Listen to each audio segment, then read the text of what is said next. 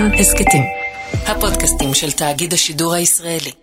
כאן רשת ב' רות דיין, לבית שוורץ, הלכה לעולמה בתחילת החודש הקודם.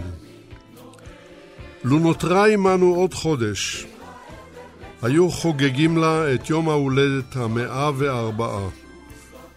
ספק רב אם רצתה בכך. היא נולדה בחיפה במרס 1917, עשרה חודשים לפני שחרור ירושלים מידי הטורקים.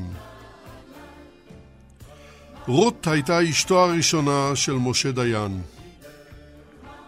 מייסדת חברת האופנה מסכית, ובין המייסדים של ארגון הצדקה ורייטי ישראל.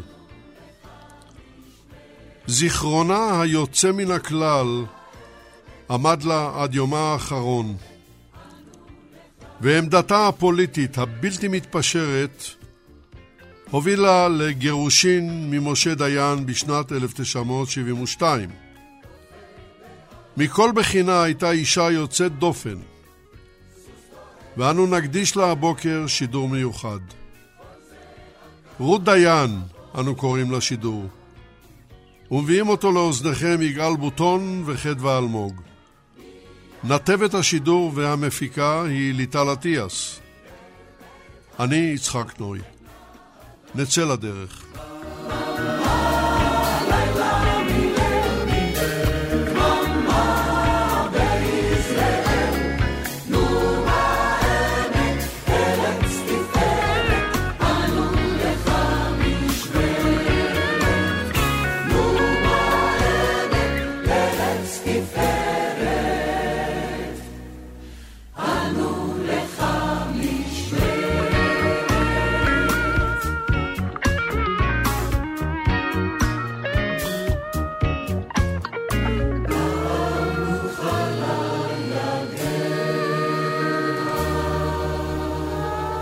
דוקטור מרדכי נאור, בוקר טוב לך, שבת שלום. בוקר טוב, שבת שלום, חג שמח. חג שמח וכל היתר. ובריאות טובה. דוקטור נאור הוא סופר וחוקר תולדות ארץ ישראל. בואו ונמנה שניים מספריו הרבים. הספר שיוצא לאור בימים אלה ממש, כותרתו 48 שעות ביממה, הסיפור המלא. בהוצאת יהודה דקל והוצאת עברית. אה, סליחה, דוקטור נאור, מה, מה, מה, מה פירוש 48 שעות ביממה?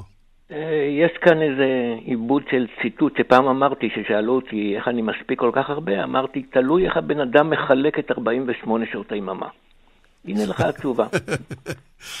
טוב, אנחנו נעבור זאת, לספר. זאת בעצם אוטוביוגרפיה המשתרעת על הרבה מאוד שנים. כן, כן. טוב, בוא נעבור לספר השני שנציג, והוא בעריכתו, גם בעריכתך, עריכתו של דוקטור מרדכי נאור, והוא מקרב אותנו לנושא. כותרתו, מכתבי אהבה של משה דיין. הוא ראה אור ב-2016 בהוצאת ידיעות אחרונות ספרים. והשאלה הראשונה אליך, שאלה בלתי נמנעת. הקשר שהיה לך עם רות דיין בימי עריכת הספר. אני uh, זכיתי להכיר את רות דיין בשש השנים האחרונות uh, של חייה, כאשר גויסתי על ידי ידידי דוקטור משה הראל, שהוא עצמו ידיד המשפחה וחבר נעורים של אסי דיין, uh, לסייע בהוצאת ספר של מכתבים שכתב משה דיין לרות, וכאן מוכרח, מוכרחים להגיד, הספר, כן, המכתבים היו מונחים בביתה של רות הרבה שנים, והם אה, נמצאו בשנת 2015, ואז אה, דובר שיוציאו אותם בספר, והגיעו אליי, ואני עבדתי על הספר הזה שנה שלמה בחברתה, ואני מוכרח להגיד שהפגישות איתה היו כל כך מיוחדות במינן, בגלל, קודם כל בגלל אישיותה, היא הייתה אישיות יוצאת מן הכלל, אבל גם בגלל, אתה כבר הזכרת, הזיכרון שלה היה ממש בגיל המופלג היה לה זיכרון, זיכרון מופלג. אפשר להגיד גם שהיא הכירה את כולם, את וינגייט ואת יצחק שדה ואת ראשי המדינה וההגנה והפלמ"ח וצה"ל. כולם היו חברים שלה, כי אי אפשר היה להכיר את רות ולא להתחבר איתה, לא לרצות להיות בחברתה. וגם אחרי שגמרנו, גמרנו, גמרתי לערוך את הספר והספר הופיע, אה, אני מוכרח להגיד שגם אני וגם רעייתי לאה נאור, אה, הרבנו לבקר אותה, וכל ביקור כזה היה, איך נגדיר את זה, כמו מעיין שופע. וככל שעברו השנים זה לא, לא התקלקל, אני מדבר על, לא על הזיכרון ולא על החברתיות שלה ולא על האהבה שלה לכל מי שהיא הכירה. והבית שלה היה ממש ממש מלא תמיד בידידים ו- וטלפונים, קשה לתאר גם אחרי גיל מאה את האישה הכל כך יקרה והכל כך חברתית הזאת. כן, אבל אני חייב לומר לך משהו, דוקטור נאור. אני uh, ראיינתי אותה לפני שנה, ההקלטה עדיין קיימת.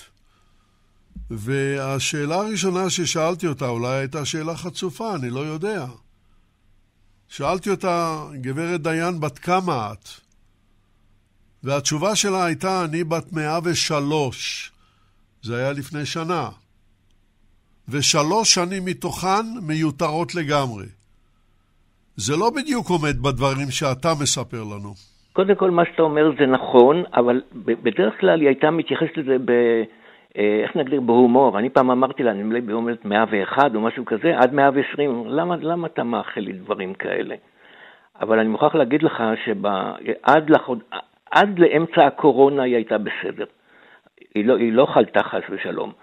אבל אחר כך כנראה שזה כבר, אה, איך נגדיר, מיצתה את הכל, ועד כמה שאני יודע, היא פשוט בשלב מסוים, לפני כשלושה חודשים, פסקה לאכול, ואמרה מספיק, זהו, ולאט לאט, זה, איך נגדיר, זה נגמר. כן, כן, זה הסיפור. בוא, בוא יישאר איתנו על הקו, אני רוצה לעבור עכשיו לדוקטור רחלי סיון שריד. בוקר טוב גם לך, שבת שלום. בוקר טוב. אה, דוקטור סיון שריד היא רופאה בכירה בבית החולים וולפסון שבחולון. במחלקת טיפול נמרץ בילדים. היא חברה בעמותת הצל ליבו של ילד. זה שם העמותה, הצל ליבו של ילד. עמותה המסייעת לילדים יהודים, לילדים פלסטינים, לילדים באפריקה, למעשה בכל העולם, הזקוקים לניתוחי לב דחופים וסיוע רפואי דחוף אחר. דוקטור סיון שריד היא נכדתה של רות דיין. והשאלה הראשונה אלייך, באיזה שלב של חייך את עומדת על מעמדה של סבתא רות דיין? איך היא נראית לך בעינייך כילדה, לא כנערה מתבגרת, אלא כילדה לצד הסבא? אה, אז באמת אה, בשנים הראשונות, כשאני ילדה עד גיל עשר למעשה, שאז אה, סבא משה נפטר, אז היא הייתה דמות די רחוקה.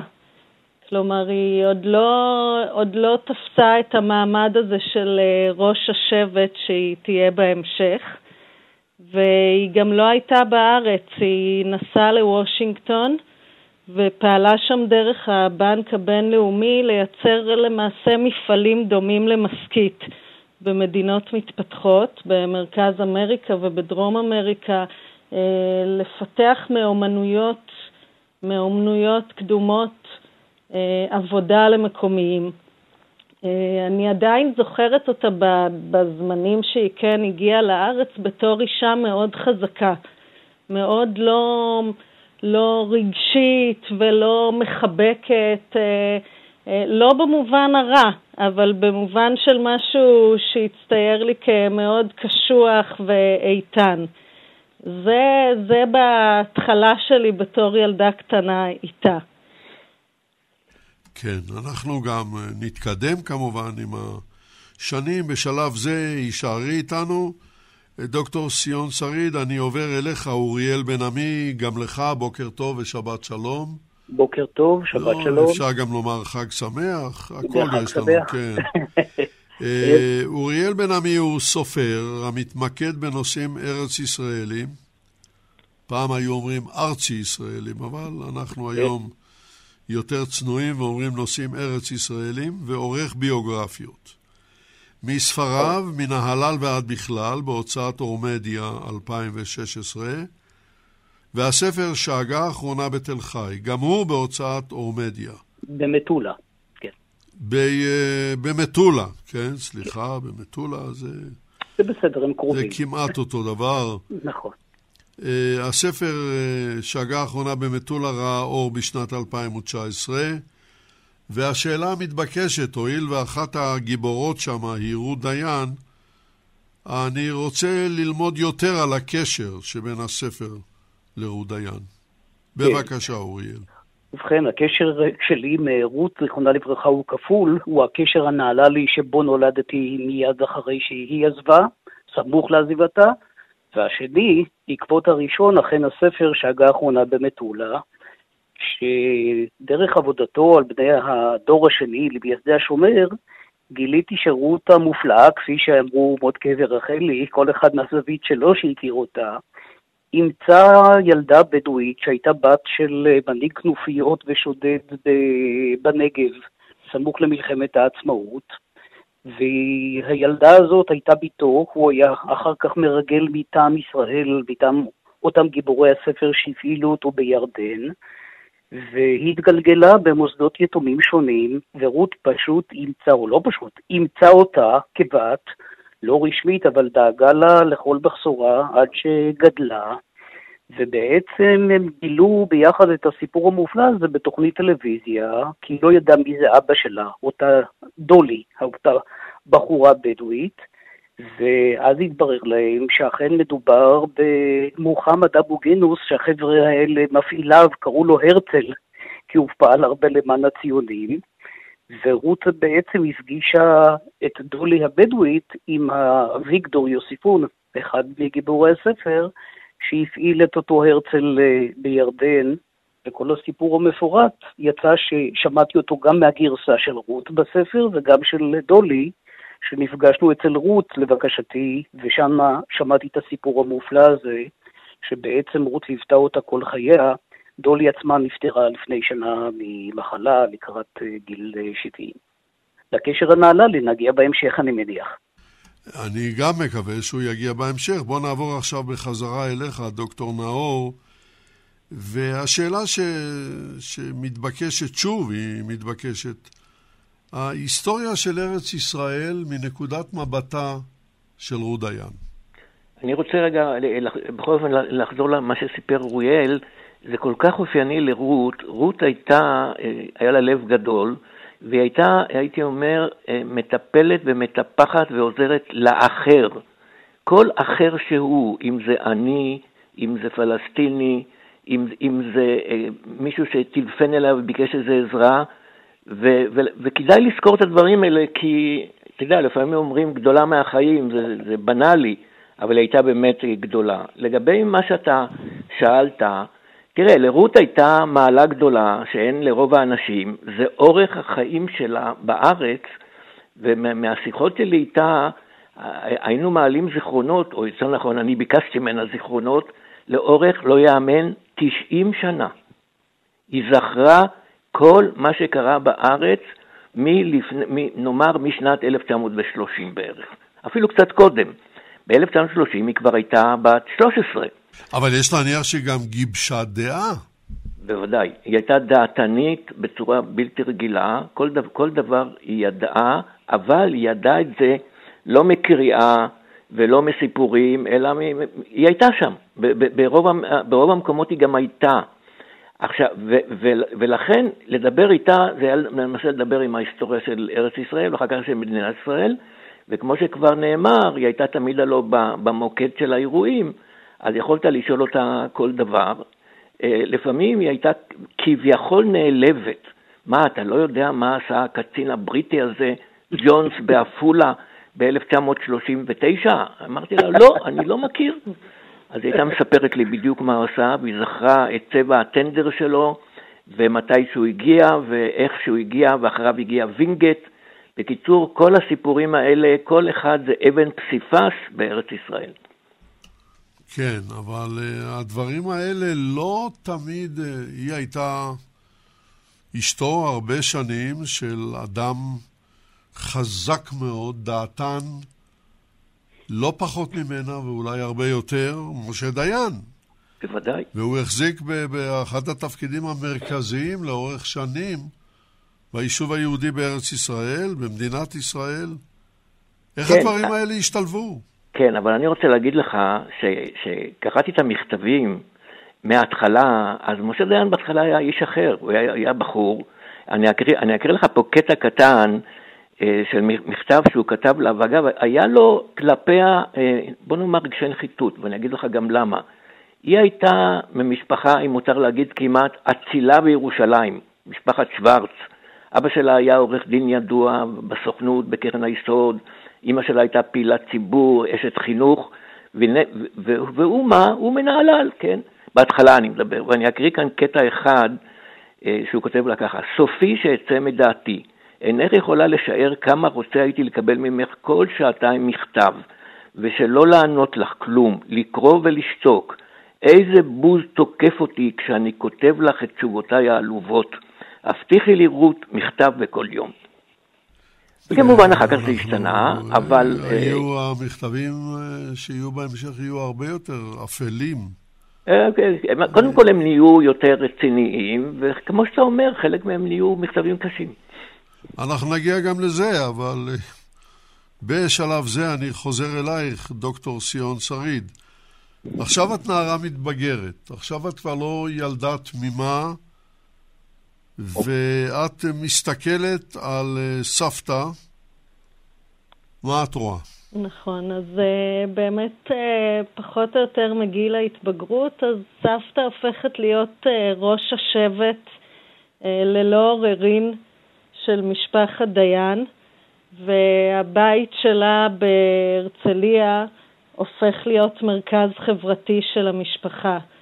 אה, זה אומר שכל יום שישי יש אה, התכנסות של המשפחה, משפחה מאוד אה, מפוזרת, מעורערת, לא יציבה, והיא בדרך שלה מאוד ייחודית, היא מאחה את כל הקרעים, מחברת בין כולם, משכינה שלום למעשה.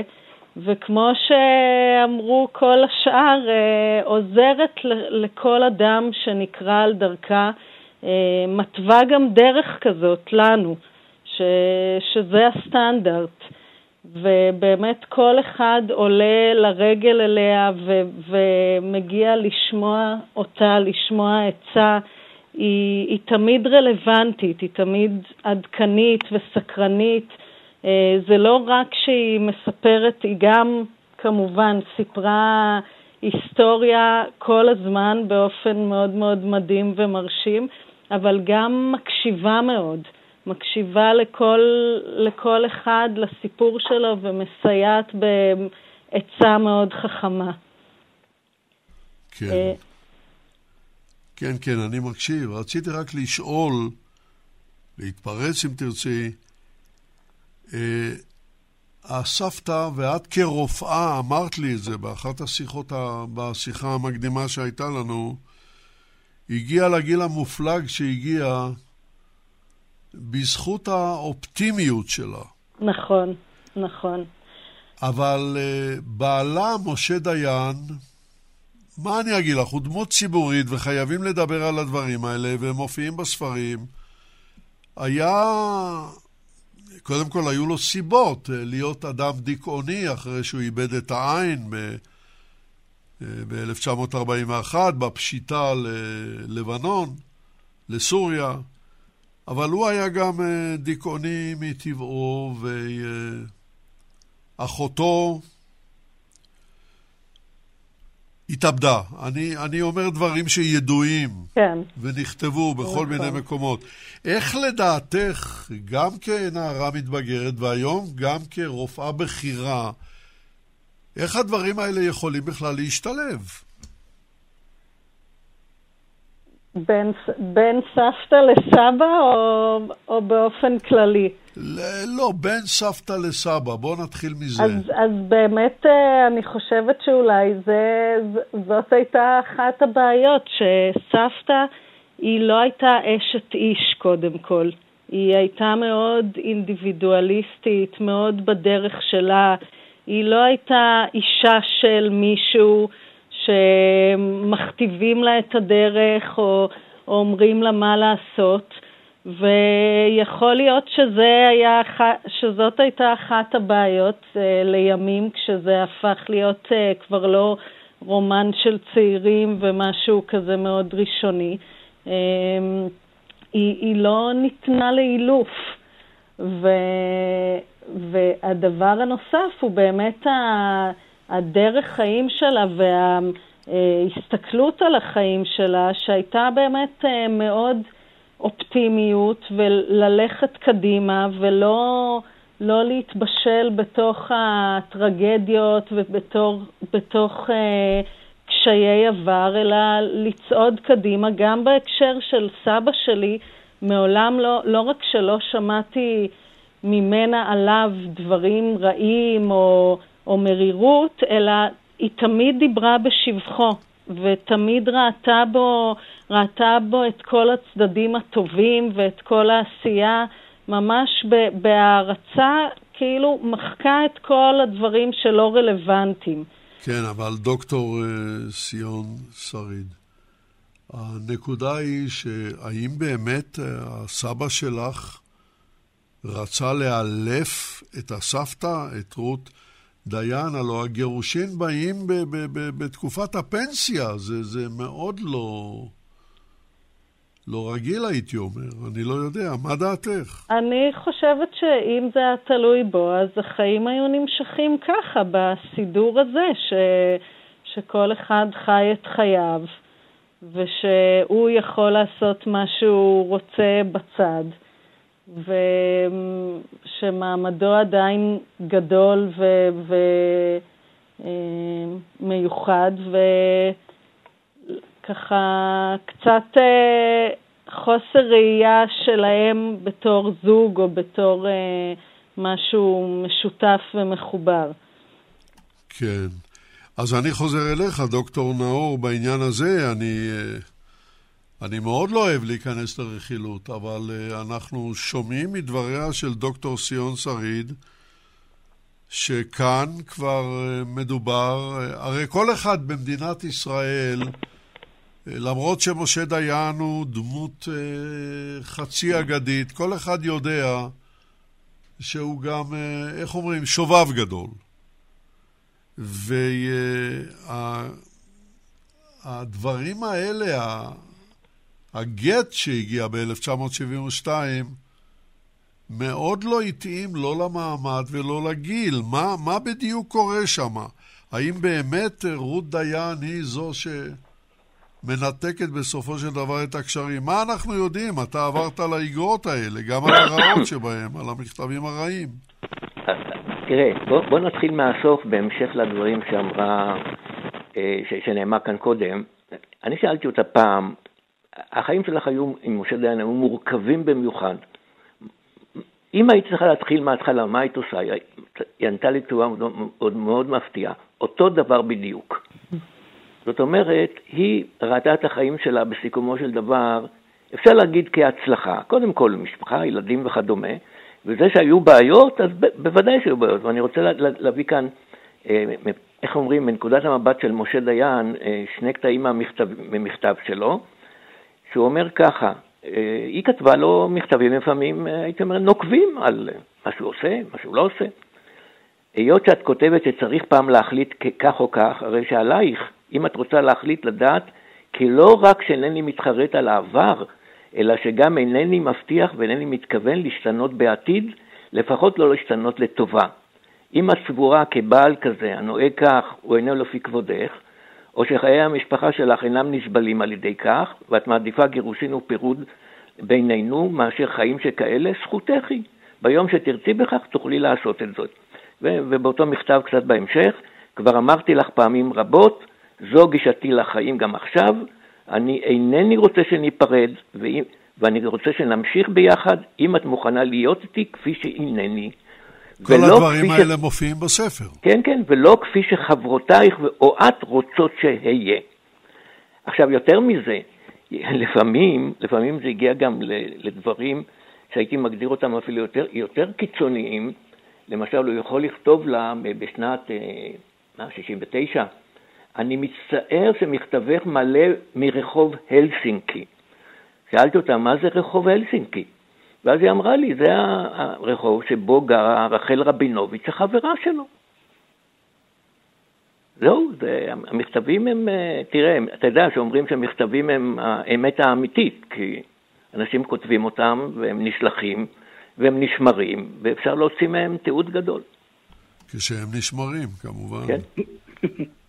בכל אופן, החיים, החיים היו, שלהם היו מעניינים מאוד, בהתחלה רומנטיים, אחר כך פחות רומנטיים, אחר כך מעניינים מאוד, אה, בארץ ובעולם, אבל מה, כמו שכאן נאמר, היא בנתה לעצמה חיים משלה, הדוגמה הכי מפורסמת זה כמובן משכית, והייתה הייתה אישה, אישה חזקה, לא בתור אשתו של משה דיין, אלא בתור רות דיין. כן, אז בואו בוא נחזור לנהלל. כן. שעליה שמענו בשיר, אוריאל בן עמי, הקשר שבין רות, אה, אז כן. רות שוורץ, נכון. לנהלל. מגיעה לנהלל ב-1934 בת 17. בהתחלה היא רוצה להגיע לקיבוץ בכלל במסגרת מחנות העולים, סוג של מרד נעורים כלפי הוריה צבי ורחל שוורץ, אצולת ירושלים, אצולת רחביה, הם בינתיים כבר גרים ברחביה, והיא הולכת להגשים, הולכת לקיבוץ ורוצה להגיע במסגרת מחנות העולים לקיבוץ אה, מעוז חיים. והיא נרשמת לבית הספר החקלאי לבנות בנהלל, וברכבת העמק, שעבדה אז והפסיקה להרבה שנים ושבה לעבוד היום, היא פוגשת את אורי ברמר, בנו של הסופר יוסף חיים ברמר וממייסדי אה, מעוז חיים, והיא מספרת לו שהיא בבית הספר... ואחד ממפקדי הפלמ"ח. נכון, וגנו של יגאל אלון כמפקד הפלמ"ח, נכון.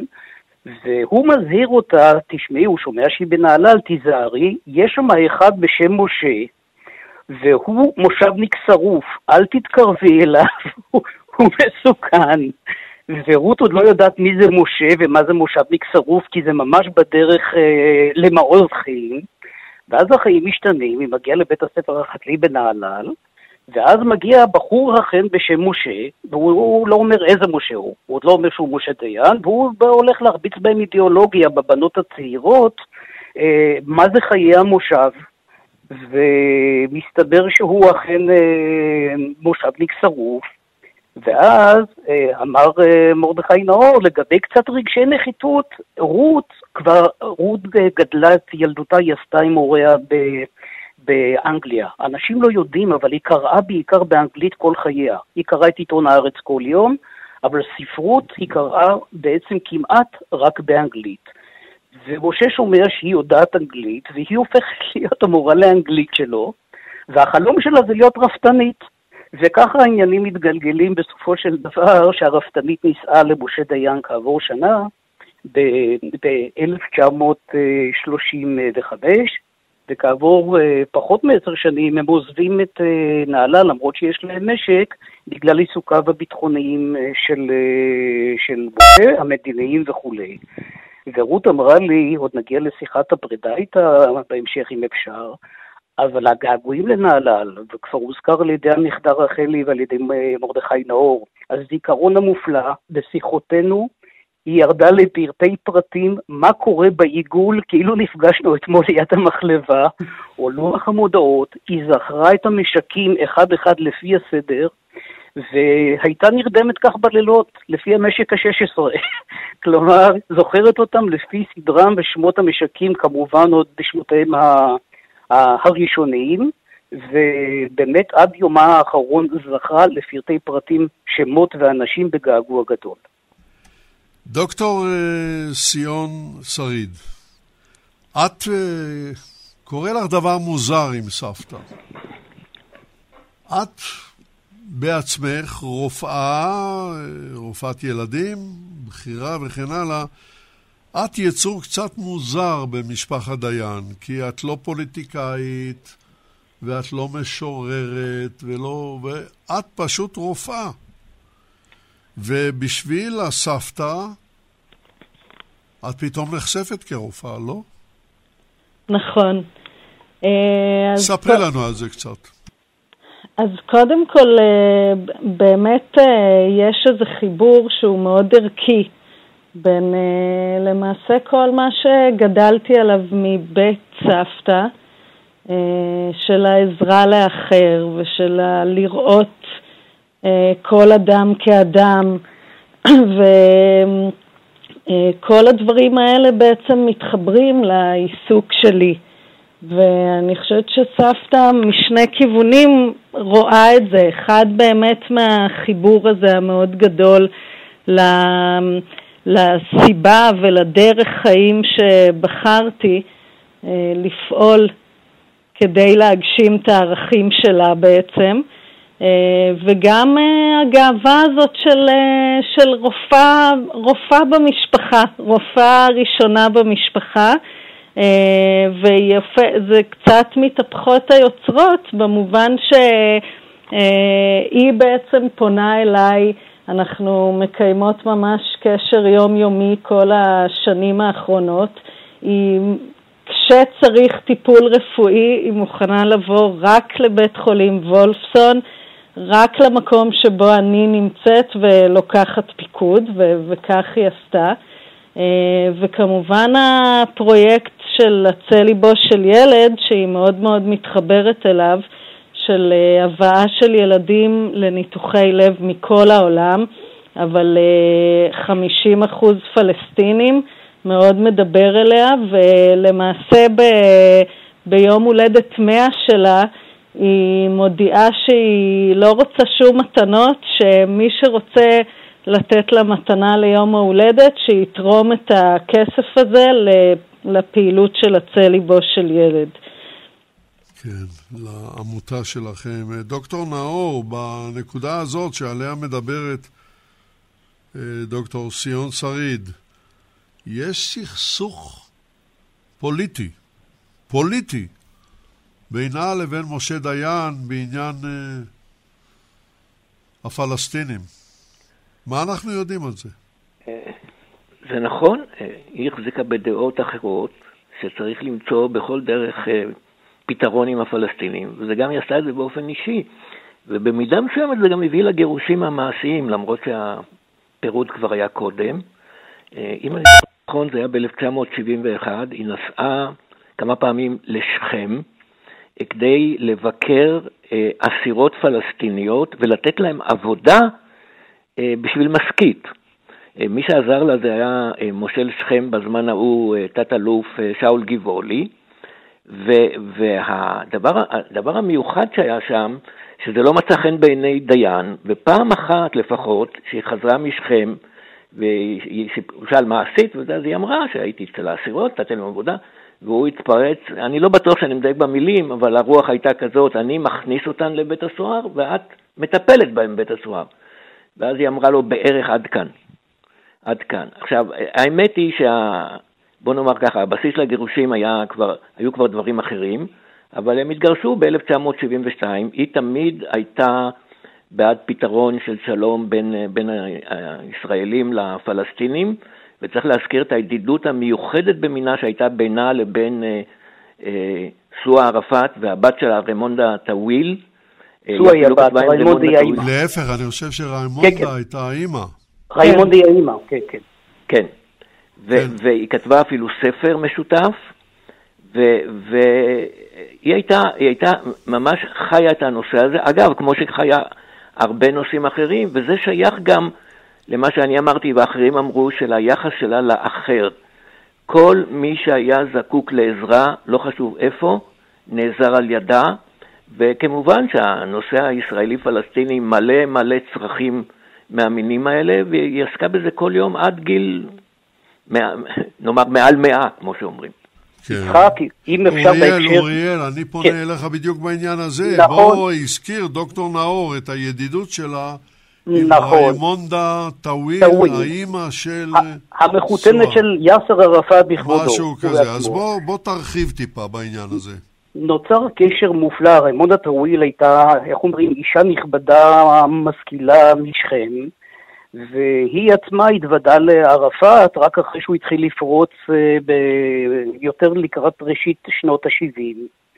ונוצר קשר, עוד סוהא עוד הייתה ילדה, עוד לא הייתה בכלל, היא, היא בעצם הרי הייתה, הייתה ילדה ואחר כך בעצם נישאה לערפאת כאישה מבוגרת יותר. הקשר בין רות לריימונדה טאוויל אה, יצר אה, איזה באמת יחסים חמים ומיוחדים ביניהם. למיטב ידיעתי, ואני לא מעודכן, היא חיה עד היום, ריימונדה טאוויל, בארצות הברית, אה, והיא הייתה בקשר טלפוני ממש עד התקופה האחרונה בחייה של רות, פעם בשבוע היו משוחחות בטלפון, ועשו מאמץ כן, כן, לקיים יחסי שכנות יהודים פלסטינים ערבים, ויום אחד הם היו יחד בטקס נטיעות בנווה שלום, ליד ירושלים, יישוב יהודי ערבי, ובאו לנטוע, והיה שם, והיה טקס, היה שם דגל ישראל. וריימונדה אמרה, אני לא יכולה, יעשו לי סקנדל, רצה לאוטו, הביאה איזה דגל פלסטין. רות אמרה לה, תשאירי את הדגל, יעשו לי סקנדל. בסופו של דבר הביאה איזה גרבונים ירוקים אדומים, בשביל שגם לה יהיה איזשהו סמל של זהות, והם הצליחו לקיים באמת את היחסים האלה עד uh, אותו ספר קצת שנוי במחלקת, בשם ידידות uh, בלתי אפשרית, שהם כתבו, כתב אותם מישהו בשם אנטוני דוד, ולאחר מכן, כאמור, סואה אה, בגרה והתחתנה עם אה, ערפאת, וכשנגיע להלוויה של רות, אני אזכיר אותה גם כן במשפט אחד. כן, יצטרכו, נצטרך לדבר על זה. כן. דוקטור סיון שריד. כן. הייתי רוצה לשמוע כמה מילים על, uh, על הקרבה שבין uh, סבתך רות לאימך יעל, שהיום היא לא בדיוק בקו הבריאות. כן, אז uh, באמת, באמת זה, זה היה השלב הבא שרציתי לדבר עליו, כי באמת היו יחסים מאוד מאוד קרובים בין סבתא לאימא, uh, ברמה יומיומית של טלפונים, והמון הערכה בין השתיים, למרות שהן שונות זו מזו ב, ב, בשוני רב מאוד, אבל עם אותה דרך, עם אותה דרך ערכית, כאשר כל אחת אה, מקיימת אותה ומגשימה אותה בדרך אה, אחרת לגמרי, אה, גם אופי מאוד שונה. אה, הייתה שם אהבה גדולה, אהבה גדולה ביניהן, אה, בת לאם ואם לבת. אה, שנמשכה עד, ל, עד לרגע האחרון באמת, עד לדקות האחרונות. כשסבתא שלי נפטרה ואני נאלצתי לקבוע את מותה, אז אימא שלי, אה, כמעט הייתי אומרת, הזדהתה באופן פיזי עם הדבר הזה, ו- ונכנסה גם למצב מאוד קשה בריאותי, אבל הצליחה לצאת מזה אחרי uh, כשבוע. זהו, זה היה קשר מאוד מאוד עמוק וחזק ביניהן, ובאמת המון הערכה לכל אחת לעשייה שלה.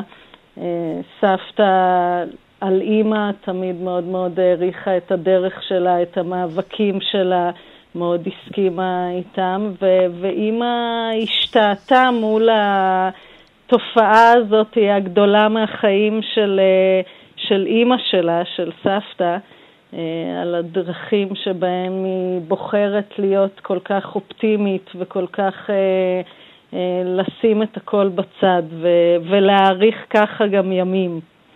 איך עומדת אה, רות דיין במותם של שני ילדיה? שבר גדול. הייתי אומרת ששבר גדול. אם לפני כן היא הייתה מאוד פעילה, גם במובן של לצאת מהבית, לנהוג לכל מקום, להסתובב בכל הארץ, ללכת לכל שמחה ולכל אה, אה, עצב של מישהו. אז אה, מאותו רגע שבהתחלה אסי ואחר כך אודי הולכים לעולמם, היא די מסתגרת במובן הפיזי. ממשיכה לראות את כל האנשים וכולם עולים לרגל אליה, אבל היא סוג של מתכנסת בבית שלה. זאת אומרת, אה, כמעט מגנה על עצמה מפני אה, כל פגעי העולם, ו, וגם חשה עצב גדול. זה, זה הילדים הצעירים שלה, אה, וזה גם אימא שלי תמיד הייתה עצמאית וחזקה ודואגת לעצמה, ובעצם לא צריכה אף אחד ולא צריכה הגנה. אה, ואודי, דוד שלי, היה כזה אינדיבידואליסט והלך בדרך שלו, ואסי תמיד נזקק לחיבוק ולעזרה ולסיוע של, של אימא שלו, שבעצם אה, הגנה עליו וטיפלה בו וגוננה עליו כל, וגם אהבה אותו מאוד והריצה אותו, אבל uh, הייתה הכי אימא uh, עבורו. זה, זה, זה כאב לה מאוד, המוות שלהם. כן, בוודאי, לא היה קל. אוריאל בן עמי, כן. אתה השתתפת ב... בהלווייתה של, אה, של רות דיין לפני... יצחק. כן. אני רוצה עוד להגיד משהו קודם. דבר. אה, לפני זה, כי להלוויה עוד נגיע. כן. אה, אני, אני מוכרח להגיד, אה, בהמשך לדברים של רחלי, אני, כשהייתי מבקר אצל רות, לאט לאט הכרתי חלקים גדולים מהמשפחה, אם זאת היה אודי הודיה, ויעל כמובן, וגם את אחותה, דרכה הכרתי את אחותה ראומה, ראומה ויצמן, אשת הנשיא, ויותר מזה, גם דרג שני ושלישי של המשפחה אה, היו מגיעים אליה, וכאן צריך גם להזכיר את אתל. אתל הייתה העוזרת הפיליפינית שלה במשך 20 שנה. היא לא הייתה עוזרת, היא הייתה נהגת ואשת יחסי הציבור שלה, וכל דבר אחר שהיה נוגע לרות דיין, ואני רוצה כאן לספר דבר נוגע ללב, שביום שישי בבוקר, לפני חודש וחצי, כאשר משה, משה הראל ואני קיבלנו מאתל את הידיעה המרה, היא כתבה לנו באנגלית, יש לי עכשיו מהלך בשמיים, רות היקרה לי סיימה את תפקידה בעולם. כן. כן, אכן נוגע ללב. אוריאל, ההלוויה כן. של... אה, אכן, ההלוויה שמודקה נאור לא הצליח להגיע, אבל הוא קרא באמת ההספד שלו, שהיה מאוד נוגע ללב לצד הספדים נוספים, ואני חייב לומר שהיה מרגש מאוד. הקדיש שדוקטור רחל ניסיון שריד ועוד נדמה לי שתי נכדות קראו בעברית אה, על קברה של רות. רות, אה, דיברתם על האסון של אסי ואודי שנפטרו לפניה עוד בחייה, והיא נקברה בסופו של דבר לצידם כשהיא באמצע, היא בקבר האמצעי לצד, אה, לצד שני בניה. ו... בנהלל? בנהלל. אה, מטרים ספורים אגב מתחת לקברו של אה, משה דיין, אה, בחרה להיקבר בסוף לצד בניה, אלו היו נסיבות החיים והגורל. אגב, כמה מטרים לפני הקבר של משה דיין קבורים דבורה ושמואל דיין, הוריו החלוצים והראשונים של, של משה דיין. ובהלוויה הזו אה, נאמרו דברים מאוד מרגשים ומאופקים כמאפיין, אפשר להגיד, את אה, נהלל. ואז בין אה, זרי הפרחים, לאחר תום טקס ההלוויה, הונח זר גדול של ורדים אדומים, והיה כתוב סואה ערפאת באנגלית. כלומר, אי אפשר היה שלא לראות את הקבר הזה, הוא ממש כיסה את הקבר. לא היו מילים מעבר למילה סואה ערפאת, אבל הזר הזה מאוד מאוד בלט בנוכחות שלו בכל ה... אם תרצה, אחדות הניגודים בין רות למשה דיין, ש... שהוא אוסר והיא משחררת, או, או מסייעת לאסירות הפלסטיניות ב... ביחסים בין יהודים לערבים בכלל. כלומר, הכל נכנס בתוך אותו, אותה הלוויה מאופקת של אישה באמת אה, מיוחדת במינה. עוד מילה על הנושא של הפרידה, אני לפני כשנה וחצי הכרתי גם כן היטב את הבית הזה שמודקה נאור דיבר עליו, ועשיתי ראיון עם רות לקראת השקת הספר, שהיא אה, כאמור משתתפת בו שהגה אחרונה במטולה. והיא הייתה בשיא צלילותה. זה היה תענוג ראיון כרבע שעה בווידאו, כי לא יכלה להגיע להשקה עצמה. ונתתי לה את ספר השירה שלי מנהלל ועד בכלל, ואמרתי לה, רות, תראי, אני נולדתי בעצם אחרייך ממש סמוך לעזיבה שלך, רק בנהלל, אבל יש מכנה משותף שהוא מדהים, והוא הגעגוע, בכפר געגוע. ואמרתי לה, לא ידעתי אז שאני אפרד, ההפך. יש לנו עוד הרבה זמן, אמרתי לה, אני רוצה להיפרד ממך ב- ב- בשיר, לבחור עבורך, לא להיפרד חלילה, בכפר געגוע. ואם אפשר בחצי דקה, אני אומר מה שקראתי לה. וזה נקרא כך, בכפר געגוע, ערב יום הזיכרון בכפר געגוע, פגשתי אנשים שאהבתי לפגוש. רובם למדו לשתוק זה עם זה מול לוחות האבן, השמות והפנים, כמוני פרסו כנפיים, כמוני נפצעו בדרך, כמוני היו בטוחים בגן העדן ויצאו ממנו עירומים ומפוכחים. אהבנו את הכפר, נזכרנו, את עגלות הילדים שהתחלפו בהורינו הזקנים, עם פיליפיניות מאחור שדוחפות אותם קדימה. נפרדנו בגעגוע. אצלנו תמיד ידעו דברים רק לאחור. ואמרתי, זה השיר, ואמרתי לרות, לפנייך או יחד איתך, למדה בבית הספר החקלאי לבנות בנהלל חנה סנש, שאמרה כמובן בשירה האלמותי הידוע, אלי, אלי שלא ייגמר לעולם, ואז אמרתי לה, רות, אלי, אלי, שלא תיגמרי לעולם הרבה בריאות ושנים טובות. זאת בעצם הייתה פגישתנו האחרונה. מה הייתה פגישתך האחרונה עם אה, רות דיין, אה, דוקטור נאור? אה, לפני, אני חושב, ארבעה חודשים או משהו כזה, באנו אליה, רעייתי ואני אליה. אני כבר אז נהייתי מודאג, כי כבר היא לא הייתה חדה כמקודם. ואני רוצה להגיד משהו, על, על, עוד שני דברים עליה ב, בימים הטובים. כשאני אומר ימים טובים זה גיל מאה בערך. א', היה לו חוש הומור שאין שני לו. ולפעמים היא הייתה מתעללת בי במרכאות, שמה זה אני לא זוכר ודברים כאלה, והייתה מספרת לי. גם, ודבר שני שכדאי להדגיש אותו, היא הייתה סופר ליברלית. בכל נושא שהוא, איך אומרים, חיה ותן לחיות. והדוגמה הכי טובה היא על עצמה. שאני, שאני ערכתי את הספר, והיו שם דברים, אה, הייתי אומר, קצת, קצת בעייתיים. היא מעולם לא צנזרה מילה בספר.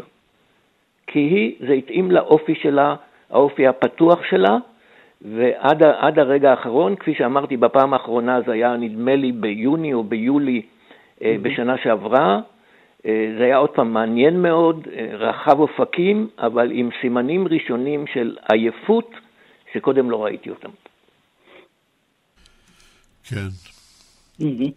מה היית מבקש, דוקטור נאור, שהמאזינים ילמדו מהשידור הזה?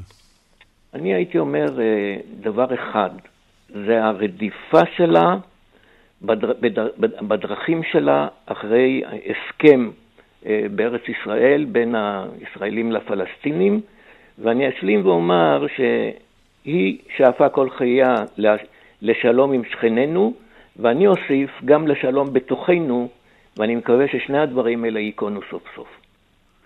אמן. הלוואי, אמן. אוריאל, מה היית מבקש שהמאזינים ילמדו? מבקש ללמוד את רות דיין המופלאה ואת השורש היהודי-ישראלי שלה. על המצבה שלה נכתב, תבתה שלום, יופי וחסד.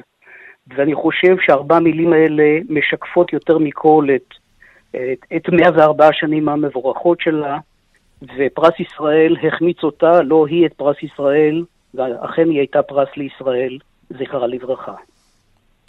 תודה רבה, אוריאל בן עמי. המילה האחרונה שלך, אז, דוקטור סיון שריד. אז אוריאל גנב לי, כי באמת אה, ישי שריד, בן זוגי, חיבר את המשפט על המצבה. Mm. ועל המצבה של סבתא כתבנו שרות דיין תבתה שלום, יופי וחסד. Mm-hmm. וזה בעצם, זו בעיניי הצבא הרוחנית, המוסרית שלה, לי ולילדיי. ניניה, ואני מקווה להמשיך בדרך שלה ולפעול לשלום, יופי וחסד בעולם הזה. כן, תודה רבה לך, דוקטור רחלי סיון שריד. אני מאחל לך כמה שאפשר חג שמח והרבה בריאות. אותו תודה דבר רבה. גם ל... כמובן לדוקטור מרדכי נאור ולאוריאל אה, בן עמי. אנחנו חברים וחברות, עד כאן, הגענו לסיום. רות דיין, משדר על אישה גדולה שמגיע כאן לסיומו. לא על הכל דיברנו, כמובן שלא על הכל, וכי איך, איך ניתן לתאר 104 שנות חיים בשעה קצרה אחת. אבל בשם הזיכרון הקולקטיבי נסתפק בסיפורים ששמענו. תודה לכם, המאזינים בישראל ובעולם, על העניין ועל הקשב. רות דיין, הביאו לשידור יגאל בוטון וחדווה אלמוג, ניתוב והפקה ליטל אטיאס, אני יצחק נוי.